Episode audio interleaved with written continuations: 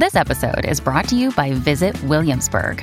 In Williamsburg, Virginia, there's never too much of a good thing. Whether you're a foodie, a golfer, a history buff, a shopaholic, an outdoor enthusiast, or a thrill seeker, you'll find what you came for here and more. So ask yourself, what is it you want? Discover Williamsburg and plan your trip at visitwilliamsburg.com. Hi, welcome to another episode of the Weld.com podcast. I'm Beau Wigington. In this week's episode, I get to chat with Luke and Priscilla Smith of PL Smith, a husband and wife who have been turning their passion for art and metalworking into a business making custom pieces for businesses as well as metal sculptures. They talk about where their inspiration comes from and how they work together as a team to make their ideas a reality. Working with Lincoln Electric after getting noticed for using a Harris torch to aid in sculpting, and give us some advice about just jumping into whatever passion you find in life. We jump in right after a quick word from our sponsors. Are you tired of carrying multiple pieces of equipment on your service truck? Lincoln Electric has introduced the solution the Ranger Air 260 MPX. This multi-function engine drive combines an air compressor, generator, battery charger, battery jump starter, and multi-process welder in one compact device, specifically designed for the unpredictable circumstances and job demands of the work truck industry. But that's not all. The Ranger Air 260 MPX is also designed to provide a lower cost of ownership with features such as auto stop start technology and an electronic throttle body engine with variable engine speed. Don't miss out on this versatile and reliable machine that can handle any demanding job site. Visit www.lincolnelectric.com for more information on the Ranger Air 260 MPX available later this year and save space on your truck for other tools and gear with this compact power horse. Do you want to introduce yourself to the audience just in case they're not familiar with you and your work? Hey guys, we're Luke and Priscilla Smith of PL Smith. It's PL, so it's Priscilla and Luke, but everyone says Luke and Priscilla first. Even you just did. Yep. And we started metalworking long after we came up with that name. But we're a husband and wife duo, artist, art teacher, engineer, new to parenthood from Yeah. upstate New York. Mostly metal sculptures and a lot of other things. We try to be very diverse in a lot of the things we do, but metalworking has definitely captured our attention the most. And it's one thing that we really enjoy doing together and experimenting and exploring new ideas we come up with. We were chatting a little bit before we dove into the main episode here. You were kind of catching me up through your whole story, but then we jumped into college and that's where you started making stuff together. Can you kind of give us the journey of working together, building stuff? Because I know it's hard to work with your significant other sometimes. Actually,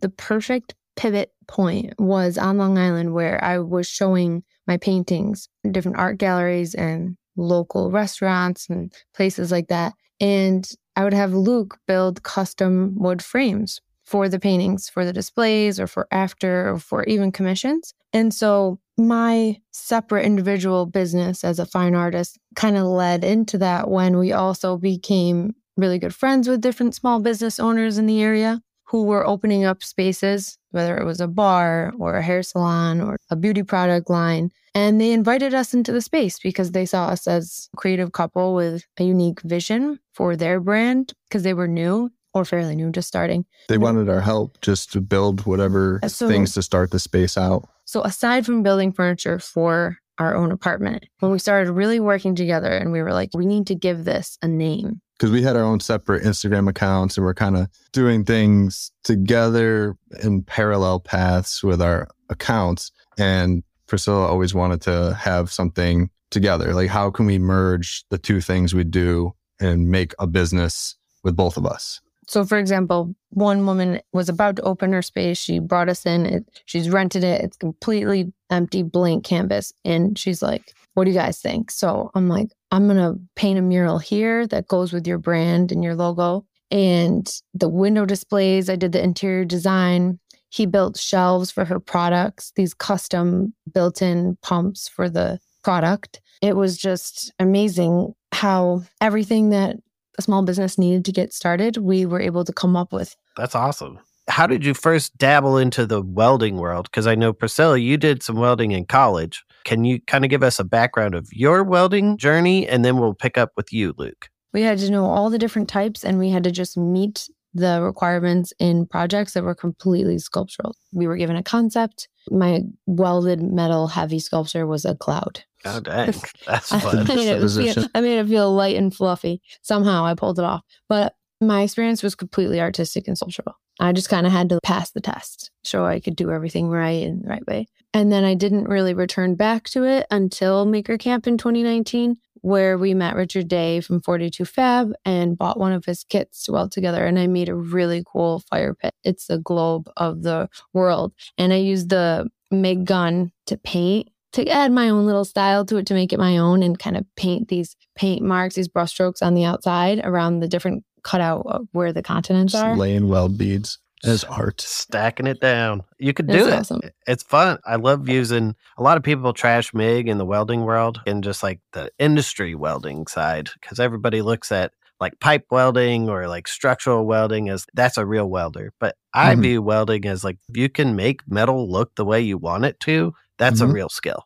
Definitely. Everyone has their own journey. Obviously, a lot of the people that are doing big pipe work and structural stuff, they went through most likely, not always, but trade school through formal education of learning how to weld and all that. For us, we never did any formal education on it other than your one art class that you did welding in. Weld.com has been a great resource for both of us for learning a lot of different techniques and just seeing how you use the tools and what you can do with them and then go into our shop and apply it. Just try it out and practice and learn.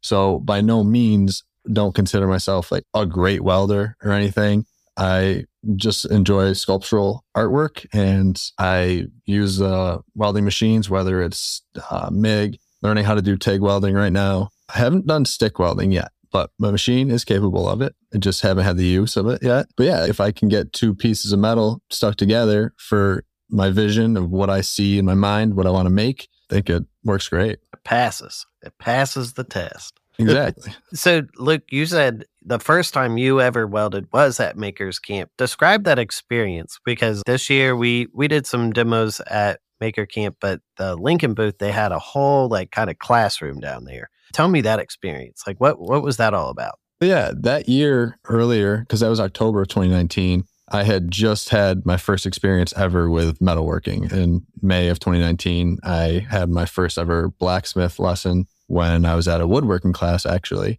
But I got that experience of just moving hot metal and using metal as a medium. And over that summer, I was showing Priscilla a bunch of different Instagram accounts that did blacksmithing and a lot of artistic ones. And she surprised us, surprised me with tickets to Maker Camp of 2019. And going into that, I never have done any other metalworking other than that one class that I had. And she was all keen to go up and do MIG welding. She's like, I've done this before. I can't wait to do it again. And I was like, I'm in for this too. I love metalworking now. I mean, I haven't done much of it, but I'm very interested in it. And let me tell you, it was much different in 2019 with one instructor there and Mhm. a couple booths compared Yeah. to what you saw. Yeah. So, So Maker Camp 2019 was very small in comparison. It has grown every single year, which is incredible. And for us being part of the very beginning of it and seeing where it has grown is really cool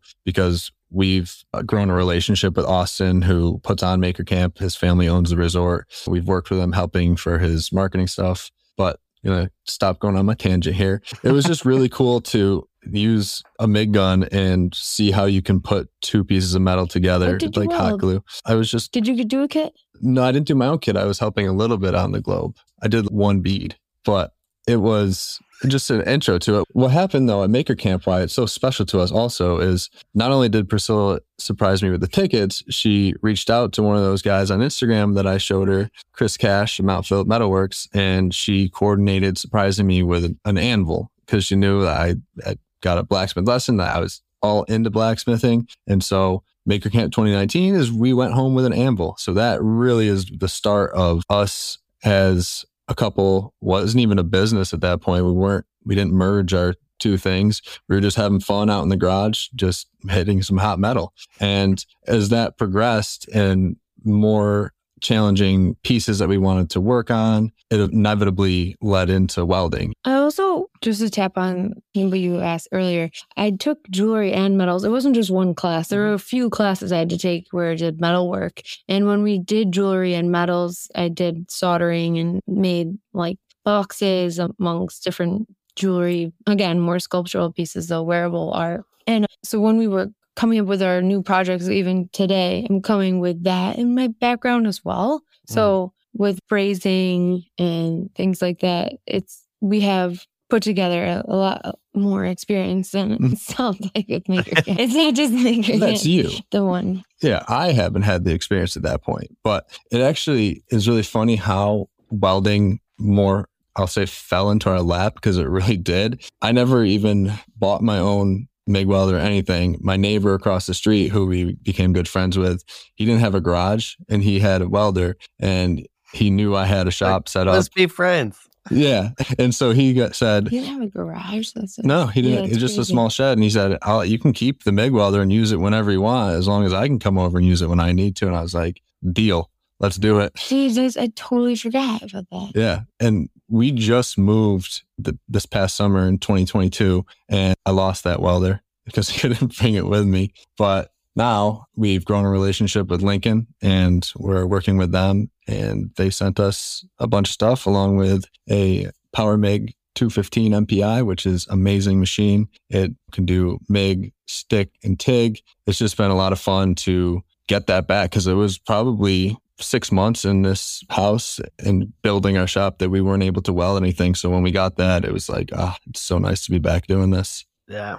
No, those I'm I'm jealous because I have the predecessor of that machine. I have the 210. Okay. And God. you got five extra amps on me. but, but no, there's a lot of really cool bells and whistles. Like Lincoln, mm-hmm. they always do a really good job at improving and and saw tons of really cool stuff out at FabTech this year that they're coming out with. But at 215, I'm very impressed with, and I would love to try one myself. But I love with the 215, one of the features they have on it, which is really cool, is the Arc FX, they call it. And it shows you when you adjust your voltage and your wire speed, what that bead profile will look like when you put that wire feed up, the deeper penetration and then more rounded bead when you turn your voltage down. So it's really cool. Just, you know, if anybody's just getting into welding to kind of understand what those knobs do.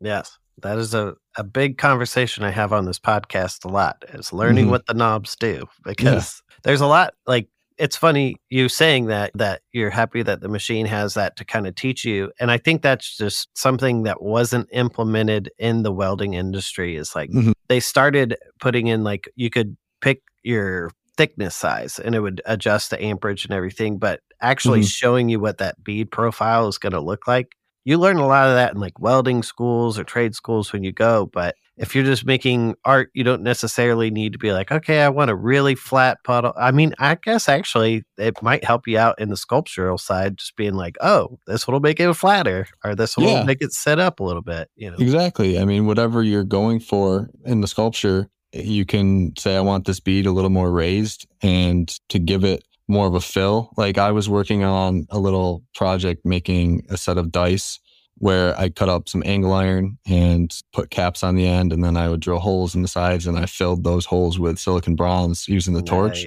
So I had that little contrast on there. But I, with the angle iron together, you had the round over of that eighth inch. I think it was like one and a half leg, and I wanted the bead profile to be thicker. So when I used the belt grinder to bring it down, that it made a nice square side. It's a little bit of excessive reinforcement. Yeah. A welding exactly. term for you. Yeah, there you go. And you also said that you just got into TIG and you just took a class with JD, right? Like yes. he came over and, and gave you a little crash course. Yeah, that was so cool. JD from Apexish is his Instagram handle. He's such a sweet guy. He's very knowledgeable. He's in the welding world. He works I'm on a big pipe. fan. Big fan yeah. of that dude. He's so nice. And, and, we met him this past year. We went to Workbench Con down in Atlanta, and he lives right down there. So we met there and had great conversation. And he said down there, if you ever want me to come up and help you guys out, just let me know. And I didn't know how serious he was with that. I mean, he's in Atlanta. Yeah, but, like, what a nice guy. I doubt yeah, that'll happen, but what yeah, a nice guy. exactly. I mean, but he loves coming up here. He was saying he came up here when Jimmy DiResta was having those classes and he taught a welding class at his shop. So he was here at Maker Camp this year and he said, I'm right here. I, I, would feel so bad if I didn't drive a little extra because we're an hour away from Maker Camp. So it's not that bad. So the day after he came up here and I went out and bought a bottle of Argon that day because I was like, I needed this push to even break out the torch and start trying TIG. And it's kind of funny how it started with Lincoln for us because, like I was saying earlier, how when we started forging, the progression to getting into welding from there, it was you need the heat in a specific spot when you want it to bend there. Obviously, wherever it's hottest, it's going to have least resistance. So we had a propane forge, and when you stick something in there, it heats the entire piece up. So you really don't have that control over where you want it to move the most. The other option that traditional blacksmiths would use is a coal forge because you can get a really small heat source on that when you pack those coals in tight. If you're going to use a propane forge and you need a tight heat spot, oxyacetylene is kind of the answer there. I mean, with a welding tip on there, you can get a real pinpoint thing and have it move just a little bit. So that's when I went to the welding supplier nearby and picked, was asking, I need a torch. What do I get? Actually, before that, I found one on Facebook Marketplace. Found a torch, hose, tanks and everything. And I brought it there and he looked at it. yeah, you need new hoses. I don't know. I wouldn't trust this thing. So I was like, all right, let me get a torch kit. And they recommended to get a Harris. So that's what we started with. I didn't know that Harris was part of Lincoln at that time. I quickly learned that after. And we would just use the torch in our projects, record content, and put on Instagram. And we received a direct message from Harris one day saying, Hey, we love what you guys do. Can we send you some stuff to use in your videos? And we're like, Oh, of course, absolutely. I mean, at that point, I don't think we even worked with any other companies or anything. So it was, re- and we were still very small account. And to be approached by that was really cool. And we didn't hear back from them for five months. So we're like, okay, this is kind of dead in the water. And then finally, well, we kept sculpting along. Yeah. I mean, we had the torch, we were just using it in our projects. Like five months after that first interaction, they reached back out and said, Hey, we had a shift in marketing. We still want to work with you guys and do some stuff. So when they sent over a Lincoln Electric contract, I was like, oh, wow. Okay. I see. Now Lincoln owns Harris. That makes sense. So we were going through the contract and it's saying we can't show competitor stuff, which makes sense. And at that time, my neighbor's welder was a Miller. So I was like, yeah, the Miller. Because at that time, it was Harris that reached out and they wanted us basically for Harris specific stuff. We weren't going to be doing work showing Lincoln things, even though it was a Lincoln Electric contract. But from there, they sent us a welder and we got to use that and just implement all of that in our projects and learn how to use the torch more. We yeah, so it wasn't like we're mainly welding and looking to work with Lincoln. It was mainly blacksmithing and forging and looking to improve our work there, mm-hmm. working with the torch. And it's, we grew from there. Kind yeah, of. very, very fortunate and blessed that they reached out to us. I mean, it was something that I didn't even know at that time how to work with a brand or anything, but yeah. it started our journey of with our content creation and working with more brands, especially ones that we really like the products and we think they're good. Our loyalty and just eagerness to create content showing their products and what they can do. Like, I think a big, big thing you had going for you was working with oxyacetylene. You know, mm-hmm. it's like working with a torch because that used to be the main way of welding. Mm, That's where yeah. welding got to start was was oxy fuel welding. When mm-hmm. farmers across the nation, they still do it a lot. But it's kind of a dying art with the introduction of plasma cutters and stuff like that, where mm-hmm. a plasma cutter can cut all kinds of different material, and you have to have a ferrous material for a torch to actually cut it. But, mm-hmm. So I bet I bet anybody who's out there like really utilizing making a ton of content using a torch like anybody out there who is a torch producer mm-hmm. is pretty pumped to work with you absolutely so. i mean and obviously a, a torch is primarily used in big industrial applications so i feel like with us using it in the artistic way it maybe stood out and that's something that worked in our favor. But regardless of working with them or not, we'd be using that stuff in our projects. And it just has worked out where we're getting that little extra help in our capabilities of what we're able to do. Well, speaking of what you do, tell me a little bit about the design and inspiration process that you go through when you are deciding to create something. Like, where do your ideas come from? How do you communicate those to each other? And then, like, how is the work split up? Is there, yeah, those are my multiple questions all in one for you. so let's go on our most recent body of work that you'll see online and you'll see it coming soon on our website. But if you are on our Instagram page most recently, you'll see we have a, like a line of forged home goods. The way more recently, but how I go about my creative process with my paintings, I kind of transferred. I, we really had this conversation. I like kindly asked Luke, I'm like, could we trickle this into our PL Smith way of doing things? So how I draw inspiration and with my sketchbook is I always see things, see like a concept or everything in a body of work first. So it's I see it there before it's nothing has even been made yet. Kind of like that old cliche of a sculptor, right? Like you see the you have block, to see it before you can make it. The block of stone. So I see it and then I'm like, okay, so what does this body of work need? How many pieces are in it? What does it look like? And for me, it was what do we need around the house? Or we're like, what are these were some things that we wanted to go back to. We wanted to return to traditional blacksmithing and forging techniques to improve our skills. Almost it led to new, interesting organic designs for home goods. We wanted to create functional works of art that still felt like they were creative, where we were being expressive with the material, but serving a purpose uh, that could benefit people in their homes and outside. So, like Luke was saying, like even with tools like the palette knives. And so, what will happen is I'll kind of sketch that out. I'll sketch out this body of work of all these different things before they're even made and what they look like. And this happened way back with the chair that we were talking about in the beginning, our very first forging project. So, I had an idea for a chair. I drew it out. He was like, This part can be forged. So, we discussed who's going to do it, just like you asked, he forged the rest for the stool for that chair. So for this body of work that we're working on with these home goods, I called it Welcome Home because I always call my series of paintings, they have a title. It helps keep everything together for me. It keeps me inspired. It keeps me like, then I'm like,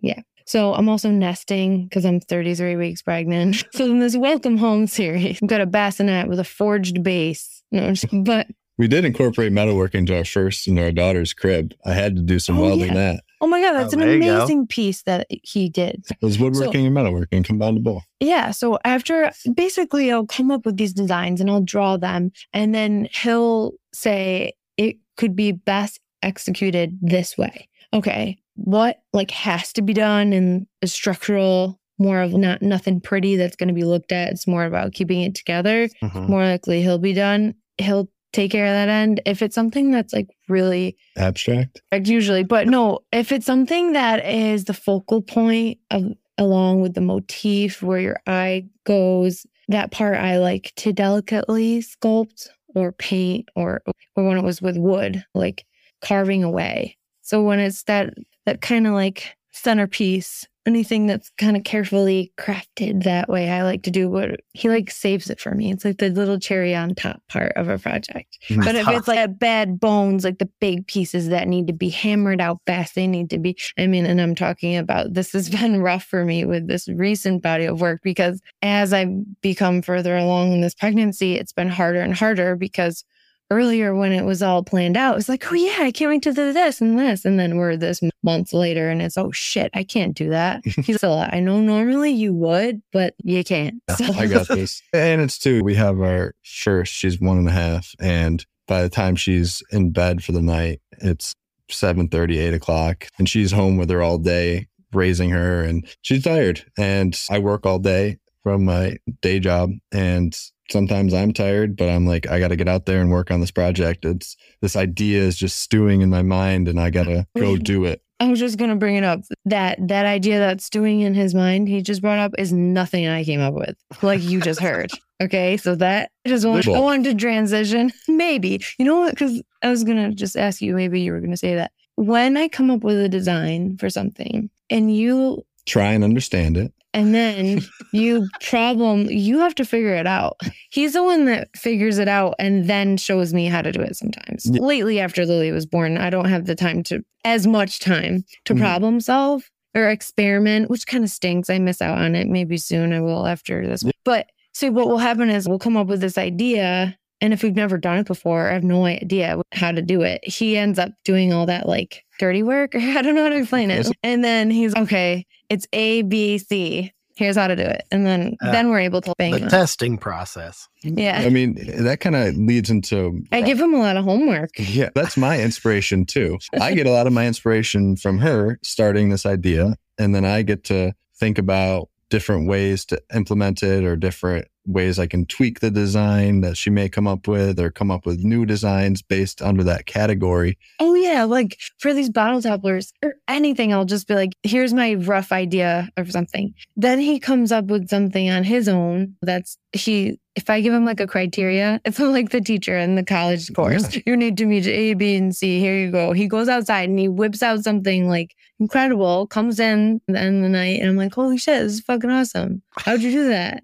Yeah. It's exactly what I was like imagining, but I didn't know how I would get there. And then he And just figured it out. Yeah. I- I mean, my day job is an engineer. So my job is literally problem solving, but I That's have more, funny. yeah, I have more of an artistic mind though than what is involved with just drawing on AutoCAD all day, drawing plans up, which is not fun. I'm always just waiting, looking at the clock, being like, all right, when can I get home and work on this piece that I've been thinking about? How like I couldn't sleep at night because I was wondering the steps I was going to take to get there with it. I hope you're enjoying the episode so far. We'll be right back after a quick word from our sponsors. When it comes to welding, most people think the danger lies in the fire and electricity. But what you learn fast when you strike up and get a whiff of fumes is how terrible those can make you feel, especially after a long day of work. Welding creates fumes that can be hazardous and you need them out of the way. Luckily, Donaldson has come up with some cool stuff to help welders. They make fume extraction equipment for major fabricators, smaller shops, and everything in between. They've been around for more than 100 years, so they know what they're doing. Weld fumes are no joke, so learn how to protect yourself. Head over to donaldson.com to check out their stuff. You'll be glad you did.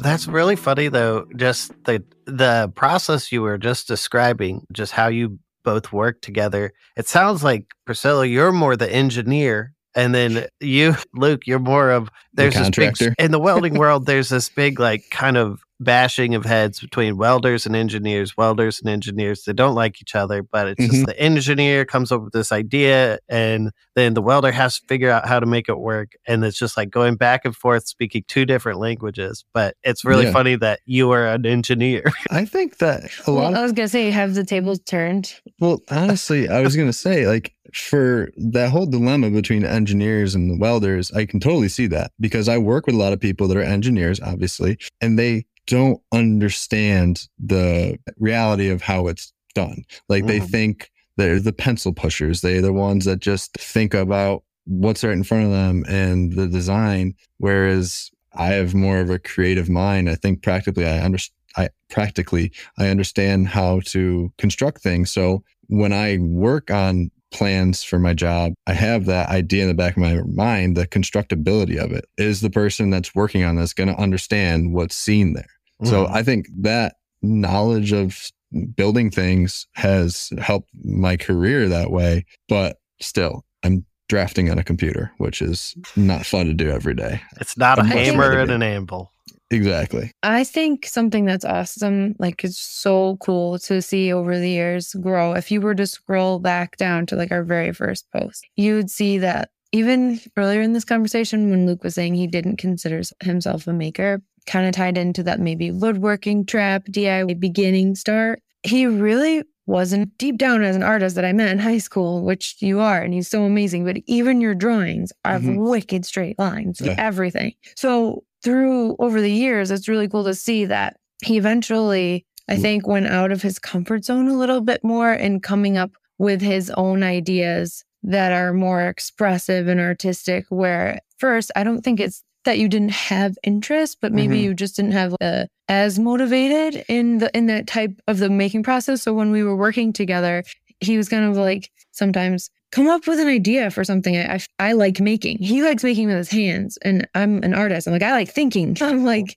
in that way. But then as things evolved over time, you could see he was less concerned with everything being so Geometric. yeah and so I- straight line. Definitely metal flowers were not what he thought about when he woke up in the morning. No, I as corny as it may sound, I mean, I do get a lot of inspiration from Priscilla because she does think very abstract and free flowing, whereas I was more straight line type of thing. I, I almost I wanted to go into architecture when I first started college, but kind of just fell to the wayside because my school didn't have a degree in that. But as we started dating and making things together, she I don't I guess coax me, or pushed me to step out of that boundary and experiment with more organic things. So even though I, I am not necessarily super abstract with certain things, which I can get there and I enjoy doing that, but like doing things like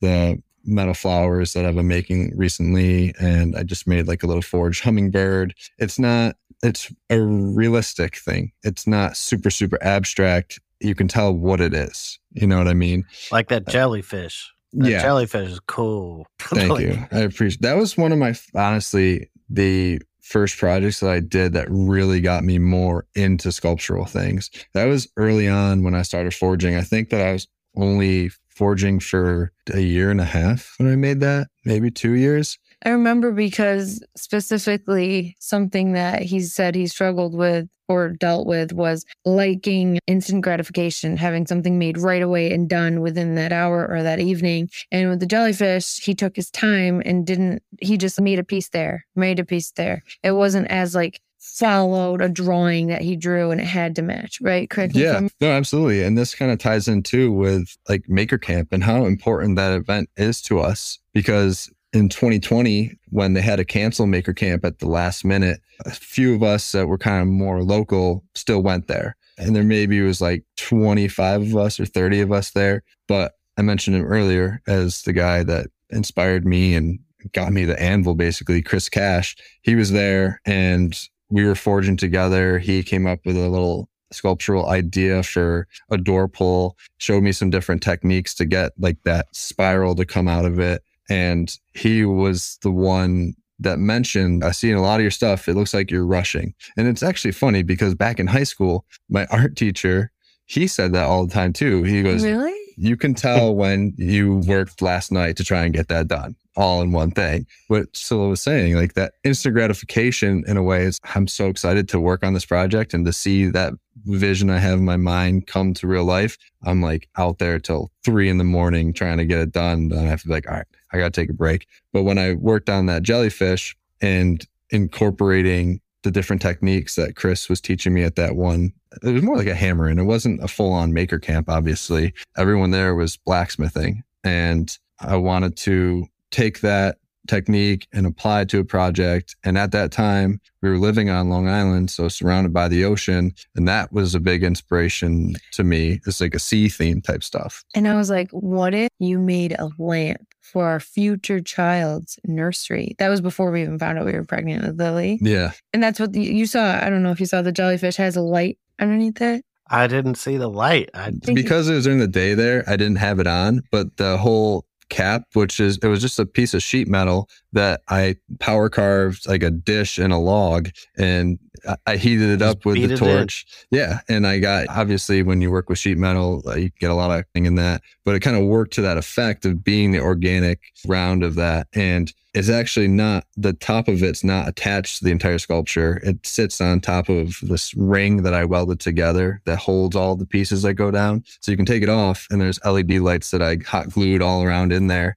and it has a it's battery powered with a remote, and it looks pretty cool. But you have to see it at night. I do Yeah. have a video recently of it on our Instagram that kind of shows what it looks like there. But yeah, I mean that was just This idea that you are we're talking about about having patience with work, like not rushing. I have the opposite. Like I have a lot of patience with the with a piece, Mhm. letting it become itself what it's supposed to be. But when it comes to the actual process of the technique, oh my gosh, I do not have the patience. It's so ironic.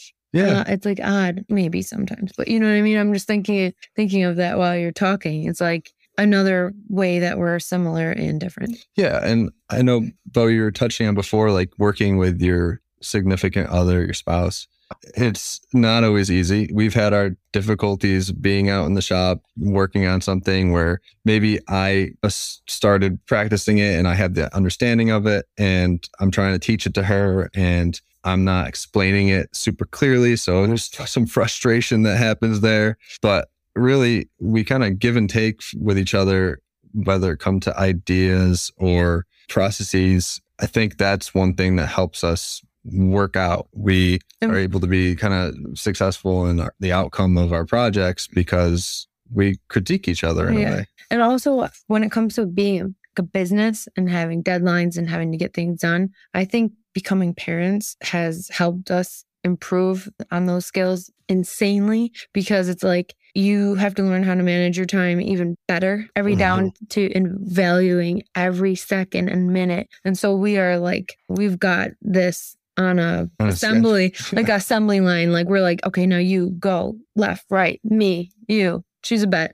JD. He's we're Mhm. like, this is her bedtime routine. Exactly. He's okay. So we made it so that we were both there for the lesson. like we didn't miss out. Cause I'm like, am I gonna have to put her to bed and then then you get to learn and then is he gonna have to teach us twice the same thing? But it worked out. If you just imagine what's a night like in the shop with Luke and Cilla before kids, we had all the time to just sit around and bicker and just waste material and time and conversation. And now we're like, hey, this is the thing. Let's do it. Gotta be done. How are we doing it? Okay. And I and sometimes I only shared this with a couple other people, but when it came to Maker Camp and the flower sculpture and the garden, I had put so much time and energy and thought and emotion into this piece. And I had to set my ego, my pregnant ego aside and say, look, I can't do it. I wanted to so bad. The artist in me wanted to make and, and weld and, and get my hands on the tools and the materials. But to be effective and to get it done and have everything how and where we wanted it in time for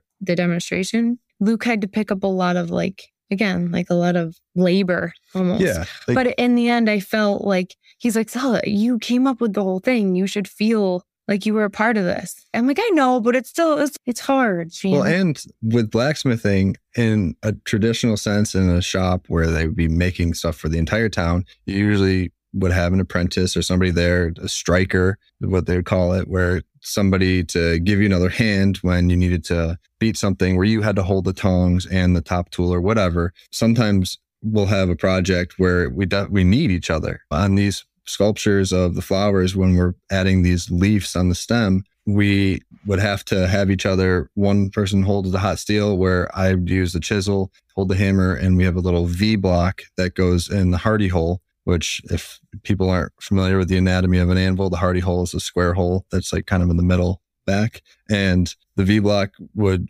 basically create the shape of the leaf when you would hit down with the chisel.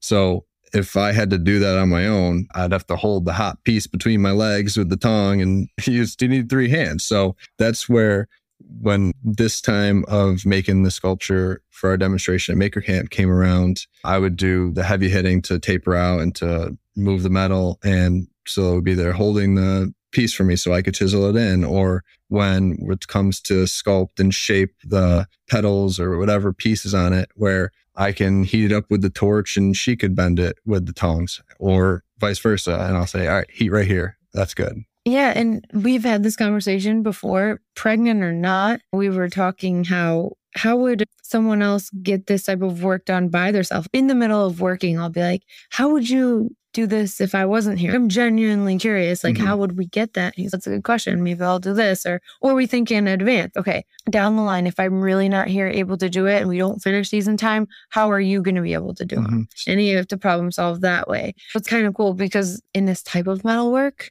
with sculptures, we're able to do things. Some people just they could be the most talented artists in the whole world, but maybe he still can't do things because there's not two, right? You know what I'm saying? Yeah. If they don't have somebody in their shop working with them, I mean, there could be some sort of limitation. We were talking about the the style, like how to Mhm. get that piece that way or how to like Yeah. The problem solving too is some things you got to make tools to make it work. Like I was talking about making those leaves and using the chisel. I made a guillotine tool, which basically has it's bolted down to the hardy hole essentially, and it has a top die that you hammer down on. So I made different dies in there where I took, you know, made a bottom V block and then the top piece is just a square bar. So it essentially is a chisel on top. So I can hold the piece and then just hit the top of that thing with a hammer and it will do that same effect. So Being that- able to weld and make a ton of our own tools helps. Oh yeah, definitely. I mean, that's one thing where having a welder in the shop is you can't be without. Like you were just saying, how would you do this if I wasn't there? If I didn't have a welder, I definitely wouldn't be doing it by myself. What speaking of like making tools, because a lot of welders will make tools out in the field. What have been like all the different types of tools you've made to make your job easier as a blacksmith and sculptor? So it's mainly just like hardy tools are a very important thing because like I'm just talking about the hardy hole being that square in the center of the anvil, you can make different tools to go into that that are held in place by the hole and they'll do a specific task. So like I was saying, I took two square bars, ground down the bottom so they sat flat and then just welded them to a little a piece of flat plate. I made the V block so I can get like a 90 degree corner in a piece. I did another one where I just took a pipe and I cut it in half and then I have a rounded piece. He also welded an entire cart that he made for the forge Oh yeah. I mean, it's like the forge eh, with the adjustable thing and the I mean, a forge door and the cart is like collapsible because I had to figure out we had a two by two or two car garage and I needed to be able to conserve space. So I had to make a cart that could take the forge off. And I have a bar that goes into two pieces of tubing on the back that so you can pull out this tray essentially, put the forge on that. The legs all go in on itself. It's like telescoping and it would collapse so it would fit under my workbench. And then, yeah, like I was talking about, like with blacksmithing, though, it's if you have a process that you need done and you think about, okay, what shape of an object, what type of thing could I combine to help make this happen from there? I mean, there's hundreds of different type of hardy tools that, you know, traditionally, I mean, in the world of blacksmithing, we're just made to the get that process fly. done. Yeah, you could take two round bars, weld them to a plate that are like kind of spaced out from each other. You put the piece of metal in between those bars, and then you got a bending fork, stuff like that. And when I was doing like the jellyfish or to get dome pieces, I took a three inch ball bearing that I got on Amazon and welded it to a square stake. And there you go. I got a like a doming tool. So yeah, it's it's just being able to stick two pieces of metal together in whatever way that helps get the job done. That's what we do. As when you did your TIG course, what what kind of inspiration did that give you to bring into the art world? Because I know there's a lot you could do with TIG in the art world. Mhm, definitely. one thing that I haven't got to try that I really like that JD showed us is just how we can use it to get in really fine, tight places with the flowers and in the garden. So I'm excited to do that. Yeah. And I also like how you can control it because when I was doing it, I was like, oh, this feels a lot like painting. How you're Yeah. more in control. Like it felt just like that. It Mhm. came so naturally. So I liked that a lot more. Were you Because using a foot pedal? Yeah. Yep. Yeah, that that's kind of like a brush stroke. You Right, jam down on jam down on the pedal, you get a, a wider brush stroke. You let Yeah. up Yeah. on it, you get a thinner brush stroke. Yeah, and when we were working with JD, I mean, he was showing us some techniques, and because the Power PowerMag 215 is a DC machine, I mean, can't we can't do aluminum unless we I use. this- know that that's my. But we do have a spool gripe with it. Oh dang! There you go. So if Well, that there you comes up, you can do it. Yeah, uh, with TIG though we can't, but it's there's no pulse control on it or anything. So I was using the foot pedal to kind of whomp it and kind of go back and forth and pretend pulse on that. Which uh, having a foot pedal is so cool. But yeah, like Priscilla said, using it on more delicate work is like a huge thing. I started out with the torch and gas welding and gas brazing. And on this recent sculpture of the garden, I guess we're calling it for right now until you come up with a name, we made some lily flowers and trying to make them like realistic. We wanted to put like the stamen in the center of it. And based on the size, we wanted it to be somewhat anatomically correct. So I was using 116th brass rod, low fuming bronze. And I wanted, I was trying to braze them into that center cup. And with the torch, it just was getting so hot because it's all collecting in that cup essentially. And every time I would try to put them in, it's like halfway up, it just melted yeah. off. And I'm like getting shorter and shorter. It's like, all right, I got to start all this over again. With the one I did before we were into this TIG welding was I just used steel rod and was able to braze that in there. And the whole reason I was brazing on the steel piece is because I like the contrast of that gold brass on the steel. So I use that a lot in an artistic way. And now with the TIG torch, that cup, it will hold a lot of the argon in there to shield it. So I can stick that tungsten way out and get down in there and just hit those pieces. And hopefully, I haven't tried it yet, but I think that it will definitely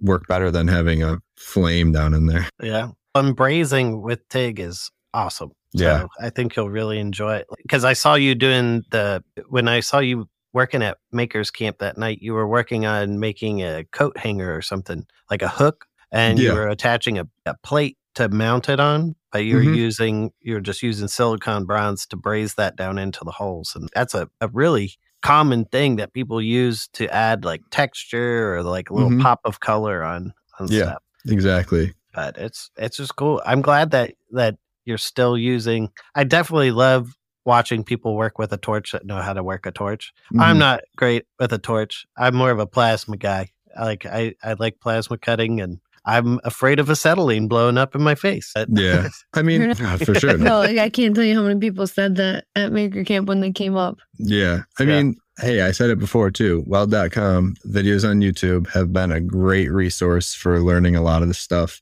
Even back in the day when Bob Moffat is doing a lot of the stuff. Watched those videos over and over, getting down different techniques and then going out and applying it and seeing firsthand like what happens when you're doing this. It's a lot of practice on scrap metal. And then in doing sculptural work, especially organic sculptural work, it doesn't have to be perfect. You kind of just go with it sometimes. Go with the flow of the puddle. Uh, speaking of advice, I mean, it, weld.com was huge for me too like getting through school just because you can uh, the thing i love about it is up and close like i can mm-hmm. see up and close what's going on gives me a yeah. better understanding it was a huge help but you know it was also a really big inspiration and what i try to always do with this podcast at the end is give advice and inspiration to people that are either getting into the welding community but considering you all are more in the metal art community and blacksmithing what kind of advice would you give people who want to take the jump to either try sculpting with blacksmithing and a torch, or what kind of advice would you give them with art in general? I'll let you take the art side. The advice, and I was giving this to a lot of people at Maker Camp, is to just get started. Don't be afraid to go out and get the things. It's pretty low barrier to entry. You need a heat source, you need something hard, and you need a hammer. Like those uh-huh. three things, you can start moving metal and just experiment with it. I tell people if you're on a budget, go to Harbor Freight. You can get those things there for pretty low price and just start playing with it, learning how to use it, understanding why it may not be as good as other name brand or higher quality machines. And then when you're ready, you step up to those. And people always say, Oh, I can't find an anvil when they're looking for antique anvils that are hundreds of years old. They're out there. I mean, one thing in the beginning, I hear a lot of people saying is tell everybody that you are looking for an anvil and just put that out there and you can universe provides universe yeah i mean provides. obviously sometimes you'll come across them on facebook marketplace or whatever and the price really high but just like I was saying, if you want to really just start today, you can buy a cheap anvil from Harbor Freight that'll just be that surface you can hit on, learn the fundamentals. In blacksmithing, there's yeah, basically so, you always start with making a taper. So he's saying just start. And I think my advice as an artist and an art teacher would to be start small. Start with a small metal project because you'll feel you get that sense of you've achieved a project, but you also got a taste for the material just at a smaller scale. And it's not like it's understanding what you can do with the metal because if you can make just for example, soldering together a small jewelry box with a hinge or functioning jump rings, like working at, with metal at a smaller scale and then being able to do things you can make that same box larger with a welder and have forged out you know i'm saying like start small if you're just start but start with a smaller project with the material and to understand it better you also feel like you've got a hang of it i would i might not say go out and buy an anvil right away. Maybe obviously hundred bucks. chase chase your dream. But if you're that's my advice is start with a small project to get familiar with the material and and then take that project to the larger scale. Yeah, and definitely. And I'm like- someone who does crazy.